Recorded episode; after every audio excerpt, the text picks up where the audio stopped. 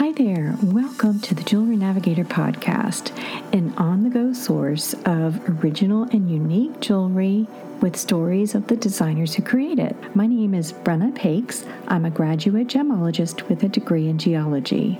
I've worked in the retail sector for over 15 years after completing my graduate gemology diploma and working in the industry for a little while, I took an intermittent career break and worked for a major airline. That's why I combine the theme of aviation and the concept of navigating shoppers to choices of unique jewelry, as well as understanding gem selection and jewelry construction, as well as metal choices. I do a coordinating blog post for every podcast showing photos of the jewelry that we're talking about, as well as links to the jewelers and more information about them. So I hope you enjoy the episodes and feel free to subscribe for your Jewelry Navigator Passport, a way to stay up to date with the current episodes and upcoming features. Thanks so much for joining us and enjoy the episode. Hi there, and welcome back to Jewelry Navigator Podcast. In this week's episode, I visit with Kathleen Cutler, founder of Bespoke Commerce and CEO of Kathleen Cutler Strategy. Kathleen is a former bench jeweler and has worked in a myriad of roles within the jewelry industry. We talk about what jewelry designers, brands, and stores can do to navigate the current climate to merge independent jewelers' efforts between online, location, and connecting with their ideal clients. Kathleen shares five simple actions you can take to have a successful holiday sales season to set yourself apart with loyal clients who are happy to provide referrals in return for future jewelry purchases. If you missed the last episodes, last week I shared Anastasia Syme's story and the inspiration behind her dramatic jewelry designs. Be sure you're subscribed to the podcast and watch for upcoming episodes because I have exciting jewelry news to share. And next week's episode will be a first, where I feature a successful jewelry store with its own gem cutter. Thanks so much for joining me and welcome aboard. So, why don't you share a little bit about how you got started in jewelry and what your role is now with your consulting business? Sure. Perfect. So um, I'm Kathleen Cutler, and I'm a profit expert for high end jewelry brands. And I know jewelry brands intimately because I was a jewelry designer myself. So I, uh, my husband proposed 10 years ago now, and I got to peek behind an independent jewelry shop owner's studio. And all of a sudden, I discovered this whole world. And she had a lapidary and she had all of the equipment. And I just fell in love with the jewelry process and seeing something that was handmade come to life. Um, so I caught the bug the jewelry design bug deeply and I bought myself an entire silversmithing set and everything I do I love to just go all in. So I did that. I was wanted to be an independent jewelry designer myself. Um, ended up working for a woman so I take, took an apprenticeship with Rebecca Brooks Jewelry in um, Northampton, Massachusetts and just also fell in love with production jewelry. So we stored a lot of antique and estate pieces and we handmade everything for her at that time, one location, and then it went on to expand to two and now three locations where everything was handmade. So I loved being in the studio. I thought I wanted to be a designer, but what I really discovered was I liked to organize artists much more than mm-hmm. be the artist myself. Mm-hmm. I had a fantasy that I would be the designer, but really, when I would sit on the bench with my colleagues who are true artists and designers, I realized that I wanted to organize their stellar orders and I wanted to actually organize, you know, our master jewelers and make sure things were on production. So I really found that instead of being the designer myself, where I could really fit into the industry was supporting designers to get their art into the world and really figure out the systems and strategies to see success. Mm-hmm. Um, so that was, I've been in the industry for almost 10 years. So that was around 10, 9 to 10 years ago. And then I went on to work retail for an antique and estate job, um, antique and estate jewelry shop locally here um, on the seacoast. So I'm in the southern Maine area. So I worked for a store here. We had five locations. Um, so I supported that the one physical location and then also those other five locations. And then I discovered the online sales world. So I stepped into a role with the ecom part of that team, and we actually, in our first year of launching our ecom, we ended up doing double what doing the same amount of what two of our physical locations did. So we saw a lot of success online.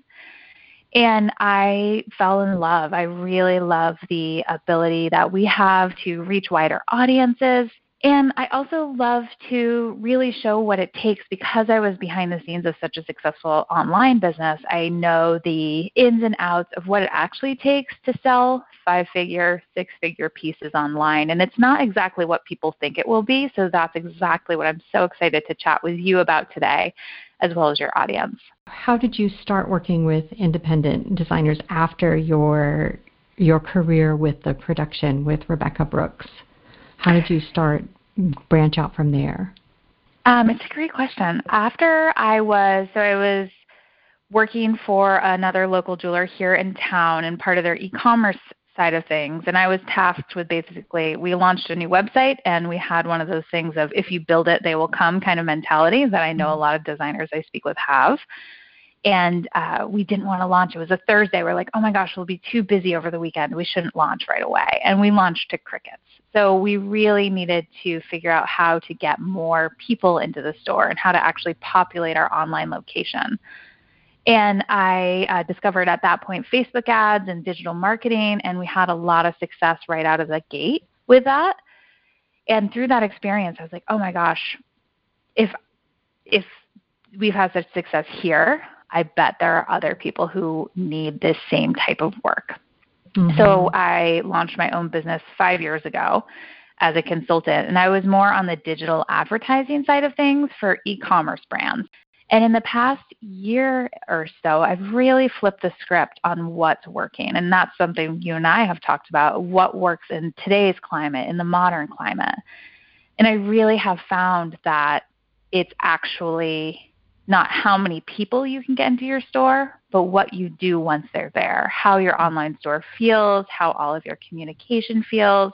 And really, what I find is that people don't need more clients, they just need to take better care of their existing clients to really see success in today's today's economy, today's economic landscape. To your point of taking care of the customers that you do have now rather than spinning your wheels to develop more, it's a great strategy to build a platform on. So it sounds like you work with clients who have brick and mortar locations as well as e commerce.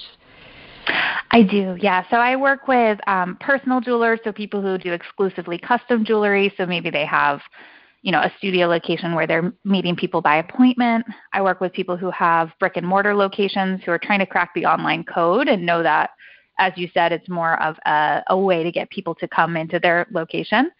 And then I do work with highly successful, exclusively online stores that are, interestingly enough, as you're saying, often reverting back to having at least some type of showroom or by appointment only where people can meet with them, especially the higher price point that you get it really requires a face-to-face meeting so people can touch and feel the jewelry, a really intensive video strategy where you're maybe meeting with them on video or you're sending lots of videos. I've had clients sell you know high five figure pieces via video um, so i think there's definitely a way to bridge actually having to travel directly to sit in front of the the person you're going to buy jewelry from. Um, there's a lot of video strategy and trust building that can happen.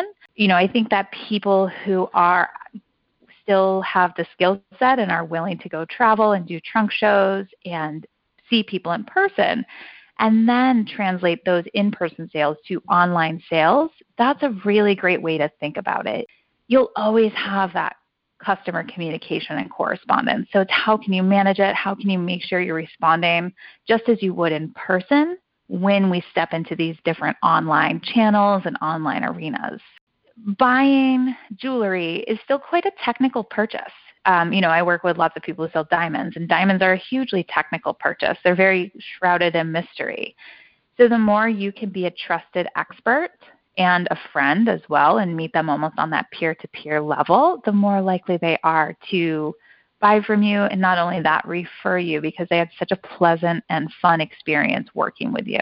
Right, right. to your exact point of making people feel comfortable because that's that's what they want. I hate going into jewelry stores. I do too. and that's terrible. I really should go into more, but I hate it. I think the last mm-hmm. one I went into, they completely ignored me. Mm. That's what I really find happens online. And it's so interesting. I have a, a strategy where we call it mining for inbox gold. And I just look mm-hmm. through DMs with people and emails with people, and we try to find the lost threads of where you said you were going to get back to someone with photos, or mm-hmm. you noticed that you know maybe your DM got lost because it's you know it's so hard to manage all these different channels of communication right now. So it's not to say that it's uncommon to lose mm-hmm. the threads, but just like that experience you had when you walked into the store and felt ignored, that's mm-hmm. what people are feeling if you don't have a way you're greeting people consistently, following up with people consistently, and really treating your online store just like you would, you know, if you were cultivating a beautiful physical location, um, really similarly. And I love to have my clients and, you know, when I'm on podcasts like this, have people really think about their online store just like their physical location. How do you want people to be greeted? How do you want people to feel when they're corresponding with you? Do you have live chat on your site to answer questions and greet people right away? Do you have really easy, you know, I already mentioned having, you know, potentially video as a strategy, but having a prominent phone number is so important so people mm-hmm. can get in touch with you. Mm-hmm. And then also um, having forms throughout your site, or what are often called CTAs or calls to action. So, where hmm. people are clicking on it and they can submit, they can email you directly. If you do custom work, they can fill out a custom form. That type of thing really starts to populate your online store in a way that matches how you'd hope your kind of most beautiful physical store would look. You can actually replicate that online as well. You and I could travel through jewelry stores and just chat for a whole week on all of this stuff. So, what I really want to impart onto jewelers is that they have they probably have enough customer base as it is, especially if they refocus on who's already purchased from them, especially for this quarter. Mm-hmm. And they have all the skills to be hugely successful online with what they already have their network, their existing customers. And it's really just how in the next few weeks can we re-engage with those people to get them primed to buy from you again so you can have an awesome q4 um, so that's what i really want people to you know if there's one thing i want them to get from listening to this episode it's that you have everything you need. You just need mm-hmm. to focus on it. You know i think in the you know, and even we've just done it where we're like, oh, the your website, these are all the ways to improve, and all these different things you can do. And yes, those things are amazing. Like, let's set those goals for 2020. But right. what can we do? You know, we've got a few more months, really heavy buying season right now. And if you can put your head down and focus on what's already in front of you and the gold mine you're currently sitting on, you could have a really fantastic Q4. Perfect. Well, let's dive in awesome. share uh-huh. some of those tips with us. Yeah, so the first thing I want to talk about is how to identify your clients who are actually ready to buy high end. Okay. And the hint I have is that you already know them. So I think again we we want more. We want more customers, we want more traffic, we want more Instagram followers. But who do you already know who are most likely to buy high end are the people who've already bought from you before. So, my action tip for this part of the thing is to actually look through who bought from you last holiday season.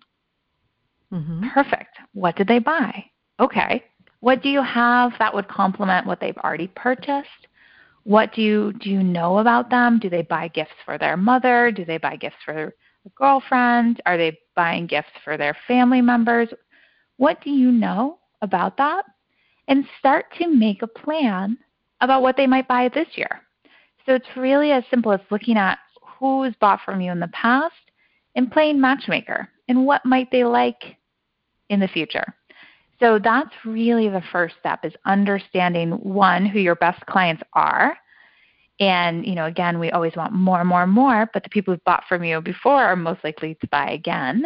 So going through, you know, depending on where you keep your customer records, maybe it's you know some maybe you've switched inventory management so it's going through and looking through potentially old records some of my clients go back 10 15 years in this exercise mm-hmm. of who's bought you know maybe their your best clients have bought the most expensive pieces maybe they've bought again and again maybe at your lower end but they're consistent buyers and it's really identifying between 10 to 20 people who are kind of the cream of your crop whatever that looks like either frequency or order um, value, and crafting a personalized plan for each of those people.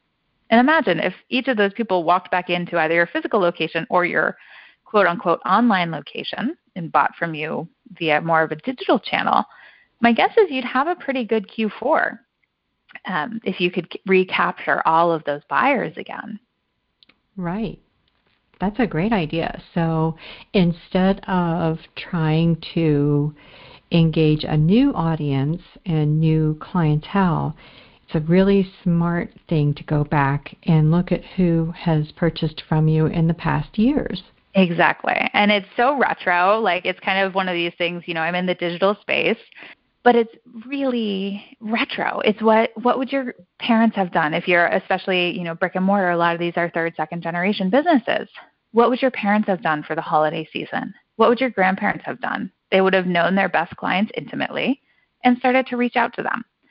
So we're almost going backwards because I want you to first identify who they are and come up with a plan of something they might like. You know, again, we want to be open to they might be totally into a different thing than you suggest, but starting to cultivate those 10 to 20 relationships with the end in mind. So thinking of a suggestion they might have.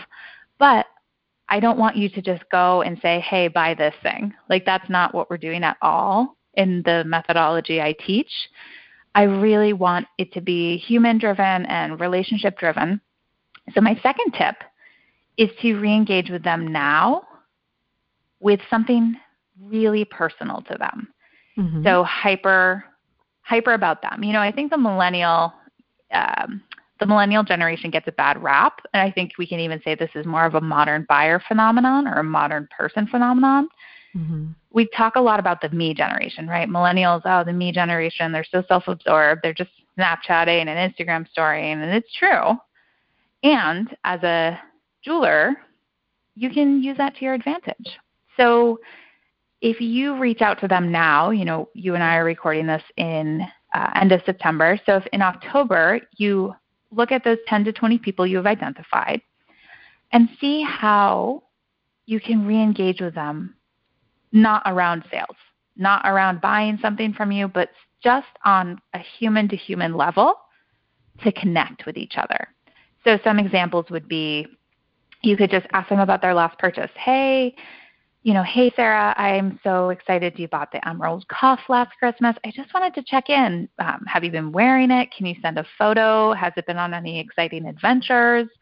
Um, that type of thing. Or if they bought an engagement ring from you, hey Paul, um, it was so fun to work with you over the summer. Did you propose? Do you have photos from the proposal? Or if you know the proposal happened, hey Paul, um, you know, I'm so excited that Sarah loves her ring. If you want to bring it back in, I offer complimentary cleanings, and i we're kind of going into a busy season with the holidays. I'm sure you're going to be showing the ring off. So if you come back in the store, I'd love to clean it for you and just check everything over. I love to see my pieces around every six months. So I'd love to offer that for you. Okay. Um, you know, so if you don't, so those are like two strategies, right? Like just kind of asking about the piece, asking them to come back into your physical location, then the third thing, and again, this kind of pulls into that me generation, is um, offering to feature them on your social media or your upcoming newsletter. And that's a really great way to highlight that real people are wearing your jewelry. It's a subtle way to offer like social proof that um, people are actually buying your pieces, and it makes your job easier for content creation because you can actually just feature some of your clients and the really cool ways, the cool people they are, but where they're wearing your jewelry and how they're actually wearing your jewelry. I love that idea. That's that's so great because it shows the jewelry in real life. Mm-hmm. And uh, you know, naturally they're going to style it themselves whether they're going to, you know, a ball game or on vacation. That's a great idea. Uh, it's great, and it really allows your customers to be at the forefront. Like what I really want, you know, people listening to think about is that this is service. Like you're really trying like instead of sales, like I think it, when you own your own business, like a lot of independent jewelry stores, jewelry brand owners or store owners do, sales can kind of go down the list. Like there's so many other things that can, you know, marketing and payroll and all these other things that sales can sometimes be one of the last things that we're we're thinking about. So when we can really make it about the customer, it just feels so much easier. We're really just re-engaging with the customer at this point. So again, we're at that second step, which is thinking through what um, how to re-engage with them before you're asking for a sale because that feels kind of slimy and I know that independent jewelers that I work with are so heart driven, like they're so authentic. They really love their jewelry and they really love their customers. So when I say to them sales, they get a little bit like, oh, used car salesman, or um, they've had really poor experiences walking maybe in the Diamond District in New York City or walking into a jewelry store where they're either paid attention to too much or not at all. Um, so it's really how can we come from a place of service and just mm-hmm check in with people throughout the year so that when these holidays come up, it just feels really natural for the next piece of the conversation to be, hey, how are we going to add to your collection? Besides service, we're also offering something to our clients and customers that will bring memories and mm-hmm. treasured memories, whether it's, you know, an anniversary or a gift or even a woman buying a piece for herself to celebrate, you know, a a career milestone. So just approaching it from that kind of standpoint too kind of brings that takes that edge off. So, you know, my you know, my advice is to re-engage them throughout the year. I have a, you know, a signature system that we run people through where we're engaging your clients over every 3 months with a really soft light touch. Mm-hmm. So I think when you keep in contact with them and again, imagine I think of all the lost opportunities jewelers have had with me where my engagement ring, for example, um, if the person who sold my husband the engagement ring had um, reached out to him, I would have, we've been married, we just celebrated our seventh anniversary. We would have so many pieces of that particular designer's jewelry. Um, because he would he would have been like, Oh my gosh, yes, I will totally buy that. I know she loves it. This will match what she already has. And it's being the hero for for your clients and really coming, you know, as that way where you're basically a matchmaker. You're knowing their taste and you're helping them navigate what can be a very complicated buying uh, decision. We started talking about this at the very beginning of our conversation um, about how, if you don't have a physical location, how can you get your jewelry in front of people? Because, you know, let's face it, jewelry will be bought online this holiday season. A lot of jewelry will be bought from like face to face this holiday season. Mm-hmm. So I love to challenge the designers I work with to kind of think outside the box um, for having an in person event. And it doesn't have to be, you don't have to open up a pop up shop and have a really elaborate um, store location to, to benefit from having an in person event. So it could be something like um, at a clothing boutique. You could see if they'd want to do a night where they feature you as a designer and people can come in and meet you and talk to you and you know do some of their buying as well. It could be something like a wine store. So if you have a local really upscale wine store, you could see if they wanted to host you and you could just bring some of your pieces, set up a display and have people kind of come and browse and try things on. Mm-hmm. Uh, the same thing, you know, a men's suit shop. Like just start to think of where your ideal client is spending time in late November, to mm-hmm. December. Mm-hmm. And see if you can set something up, um, you know, a museum shop, a, you know, do you have anything that kind of comes to mind? I love uh, brain brainstorming this type of type of thing. Oh, um, actually, yes, I do. In fact, um, I know a jewelry store that just did this. They teamed up with a local bridal salon, mm. and they borrowed several of their pieces for their latest photo shoot.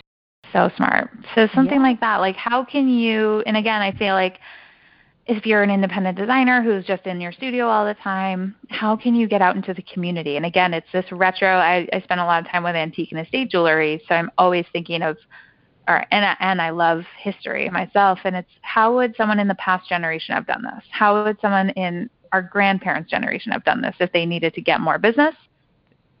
They mm-hmm. would have mm-hmm. gone out into the community.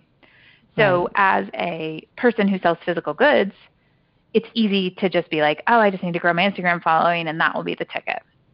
But really, what if you just put on some beautiful jewelry and went to a charity event? What if you put on some beautiful jewelry and went to a friend's party? And how can you just be out in your community and talking about what you do? You know, that's kind of the baseline. And then the second thing is setting up some really out of the box collaborations where you could do a trunk show. You know, maybe you do a trunk show at your studio and you invite your best clients in, kind of your your extremely important collectors and celebrate them. That's a really great thing to do.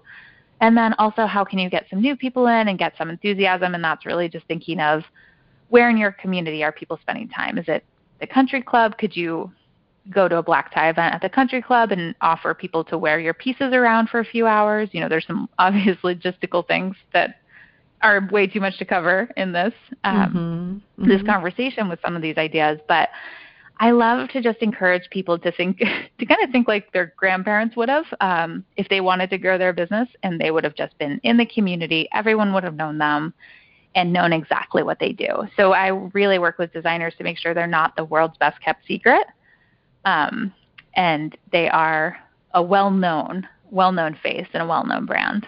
Yes. Oh, that's I love all of those ideas. They're great. And I think we get really comfortable thinking that customers are going to come to us, but mm these are all just reminders to get your yourself out there to remind people that you're still here. Mm-hmm. Right. Exactly. And even people who've bought from you before, and that's that's really what we're doing. I always say we can't sell a secret, and I think a lot of women I work with, um, in independent, you know, independent shop owners. So it's certainly not just not to put a gender on it, but we are often um, we like open the door and put our head out and say, "Hey, this is for sale," and then we close it. And people right. need to hear again and again and again and again. And it feels to us so self-centered. It feels so kind of navel-gazing and obvious. Um, but we just have to remember the noisy world the modern buyer is living in.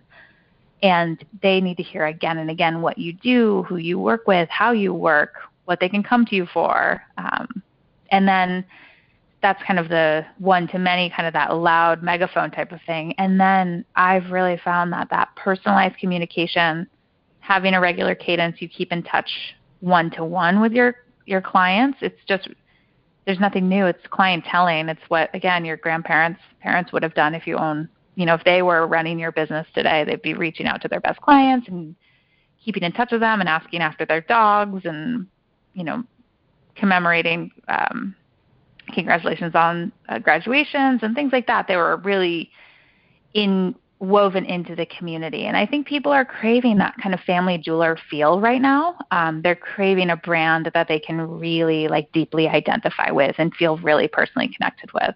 Mhm. Right. I think so too. Um, I think it's a great environment to to nurture that kind mm-hmm. of those kind of relationships. Yeah and it's really fun too because it does nurturing for you too. Like for the for the designers who start to do this work they they fall a little bit back more in love with their brand and their customers. And they it doesn't feel like just a numbers game of oh my gosh i just need if i could just hit 10,000 followers on instagram my business would be made. It won't be. Like right. i'm here to tell you i stand behind the businesses. I get to peek behind the scenes of lots of really large businesses. And um it's really just about the personal connection and how you're moving the sales along and how the person feels through that sales process that makes them either buy or come back again and again and bring their friends. Right, right. It's really nice to hear you say what you just said. It's not about having 10,000 Instagram followers because I think in the past few years we all have gotten on that treadmill of, oh my gosh, oh my gosh, I don't have enough followers and like the sky is going to fall if you don't line all of your social media following up. And we're forgetting that the whole reason for the social media is to engage with our clients.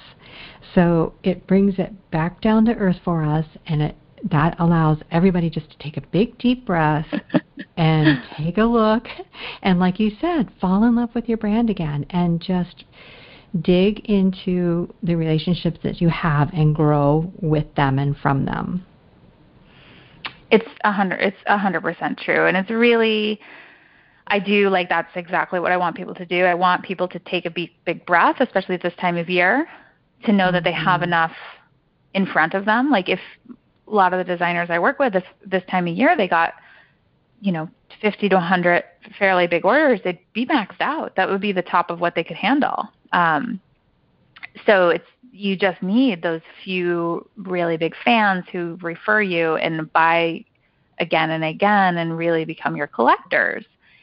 And you know, it's not to say we don't need social media and we always need you know kind of new fresh people coming into our world, but if if as someone buys from you, they're forgotten, they feel that. Like they can kind of feel if you've paid a lot of attention to them through the sales process, and then once they've bought and purchased from you, that nothing else happens. People can mm-hmm. feel feel what that feels like and they can see that oh this was just a sales process and now i'm just a number to them mm-hmm. so if you can really i think this is the way to stand out in and you can't see me i'm air quoting in the online space is to really take beautiful care of your clients, actively clientele with them, make suggestions, feature them on social media, you know, send them little gifts, just to be a really good friend and then the trusted expert too. I think to have that relationship um, just just will make a big difference and give you that breathe life back into your brand and remember why you're doing it. You know, as you said, you're celebrating milestones, you're celebrating commemorative pieces. You're celebrating love and engagements, and you know people buy jewelry for a myriad of reasons. And it's easy to just be, oh, I just need, if I could just get 5,000 more Instagram followers. Um, but there are real people on the other end. They're really people liking your pages. And I think it's easy to just see some of these metrics and get really into vanity metrics and forget that there are real people on the other side of things. Yes.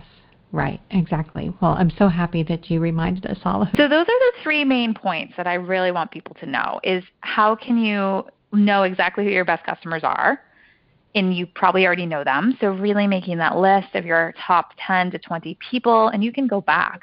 So go back through all of your things to to really see who those people are and re-engage with them now. So instead of, you know, saying, "Hey, I think you might like this piece," which I think someone could respond well to, but if you re-engage with them now, they'll feel like you've been thinking about them, paying attention to them, and then um, plan for something in person. So it can be out of the box. You could invite your, you know, you can invite people to your studios for like a VIP celebration and have wine and some of your jewelry on display and just really have a real celebratory feeling, or link up with something in your community be it a wine store, high end clothing boutique, men's store, um, a bridal store. Where are your ideal clients really spending time in that late November to December time period?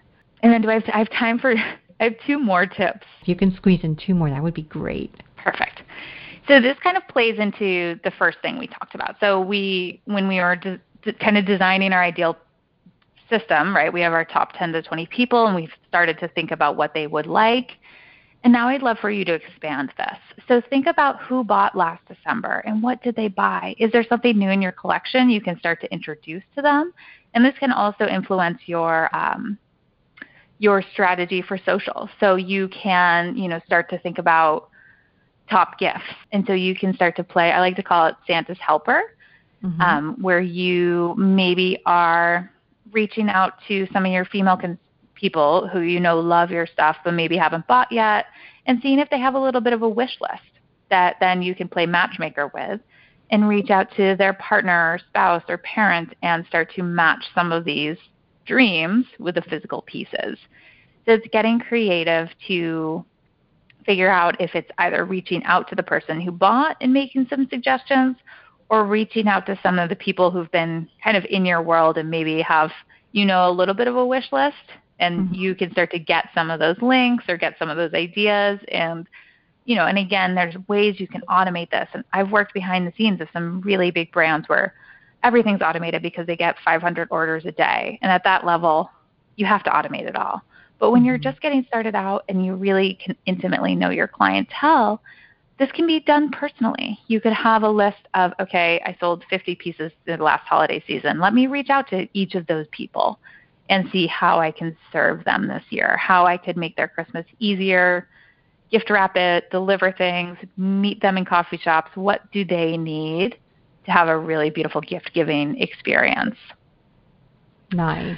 I like that. And then the last tip is um, look at also who bought from you last minute last year. So, you know, I, like many of my clients, um, I worked many a Christmas uh, behind a sales counter. Uh-huh. And, you know, I always joke, Christmas Eve, you could sell anything. Like, you could sell sets of things, you could sell rings, you could just make so many sales in that crunch period. So look at your numbers. Go back to last holiday season and see if there's someone who sticks out to you who did buy last minute. And again, see if you can reach out to them to get them a little bit more proactive or see if you, you know, if you would like to just if you live in a downtown area, hey, let me just bring a few pieces and we'll meet for lunch. Let me just um, pop over to your office after work with a few pieces. It's how can you and again, like what I teach my clients is how can we get you to be a really high end brand mm-hmm. and get mm-hmm. your prices up so you can do these types of things for your clients. I think if you're just kind of focused on margins and really just squeezing by, it's really difficult to do this extra level of customer service.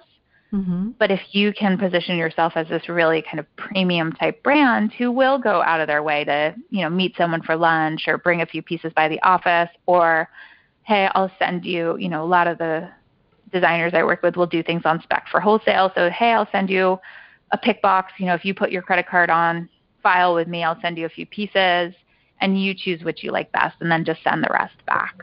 Mm-hmm. So it's mm-hmm. really reverse engineering who those last minute buyers were last year and seeing if you can help them to buy a little bit earlier this year, but really understand what's underneath a buying decision like that is they've just run out of time. They didn't think about this.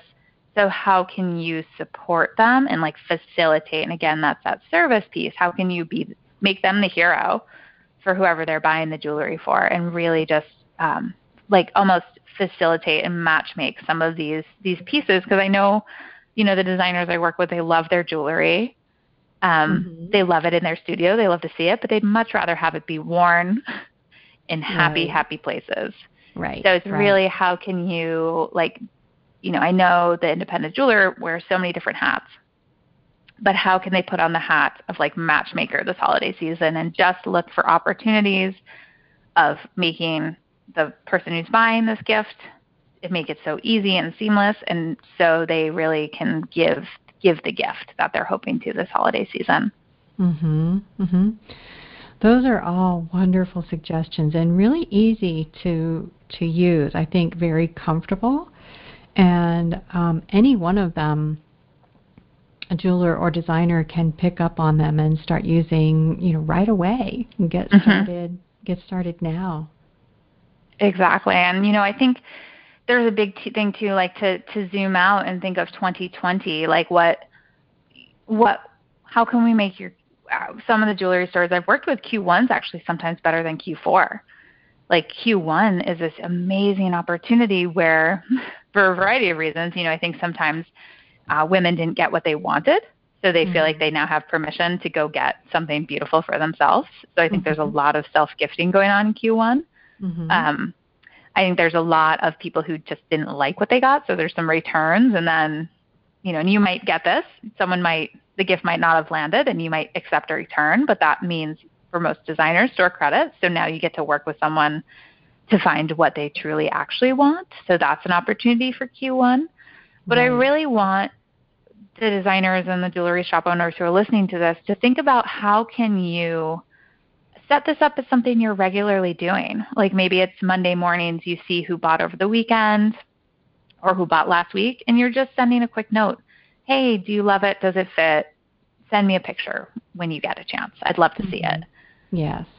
And then, you know, more formally at six weeks or eight weeks, you know, two months after the purchase, hey, I'd love to feature you on our social media. Um, can you send me a photo? Can I ask you a few questions? Can we get on a quick video chat? I'd love to record this.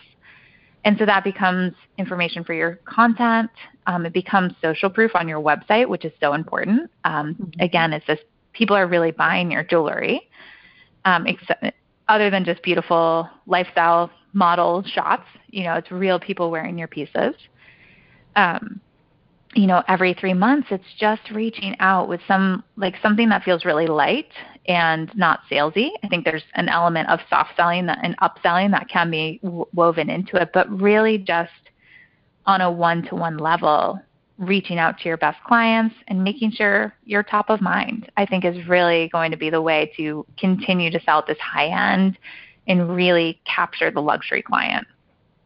Wow, well, we packed a lot in in a pretty short amount of time. I really thank you for being a guest today. So I'm excited to share your tips and your ideas. And I know a lot of people who listen to the podcast are going to be able to use it, use uh, one or all of these tips. So thank you so much, Kathleen.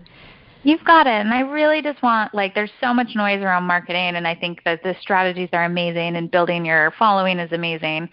I just think we always need to look at what we're doing. And really, I think the luxury consumer is enjoying the human connection, especially in the technology space. So when we get online, it's just really remembering that there are real people on the other end. And it's how can you connect with them deeply? How can you really, how can people feel seen online? Mm-hmm. And how can you have simple strategies? You know, I know the, the designers, especially this time of year, have so many, their to do lists are miles long um, they're waking up in the night with cold sweats about how long their to-do lists are. So yeah. my goal is not to add to that, but to really just help you simplify. My hope is a big cash infusion by implying these tips mm-hmm. that don't require a long lead time. They really are just who who bought from you in the past, how can you re-engage with them in a personal way, and then how can you just facilitate the sale? Like how can you see what is is they need and help them get get the jewelry into their hands and then into their loved ones' hands. So everyone can have, you know, just a really beautiful holiday season. I think sometimes we, it just feels like we've kind of focused on more is more. And I think sometimes we lose sight about, okay, actually quality relationships who buy from you quite a bit and you get to know their tastes. That's, I think, why people start these jewelry brands and, and really stepping back into that. Mm-hmm. Mm-hmm. Right. Right. Well, where can people find you if they want to reach out to get more information for, about what you do? Yeah, so um, I'm at kathleencutler.com, and what you can do there is I have live chat, so you can reach me right there on live chat. Okay. And you can also, I have an ebook. So I have an ebook of ways to deeply connect with a modern buyer. And if you enter in your information there, you'll receive that ebook. It includes just some of these tips fleshed out a little bit more. And if, um, as a special offer for for your listeners, and maybe we can link this in your show notes, I'd love to offer. I have some scripts. So I have some exact scripts okay. of how to re-engage with your clients, how to um, and create this kind of buzz where you can start to set reminders to send these piece, these emails out. So it doesn't fall by the wayside of oh I need to do this, but you're actually actively clienteling and keeping in touch with your best customers because it will it just sets you apart in in the sea of sameness. If you can be a real human um, it can really set you apart. So again kathleencutler.com you can live chat me and i will also send um, you over a link that you can attach down in the show notes okay great thank you so much kathleen it was really a pleasure getting to know you a little bit more and I really appreciate you sharing all of your your wisdom and insight, especially this time of year. So thank you so much. You've got it, and um, I hope everyone's holidays go well and their jewel the jewelry flies out the door, and you know everyone's bench benches are beautiful, and everyone Me gets a break too. After Me the holidays too. as well. I loved visiting with Kathleen. She has such a great energy and is so generous with her knowledge and her experience to help independent designers forge ahead, find their ideal clients, and keep them.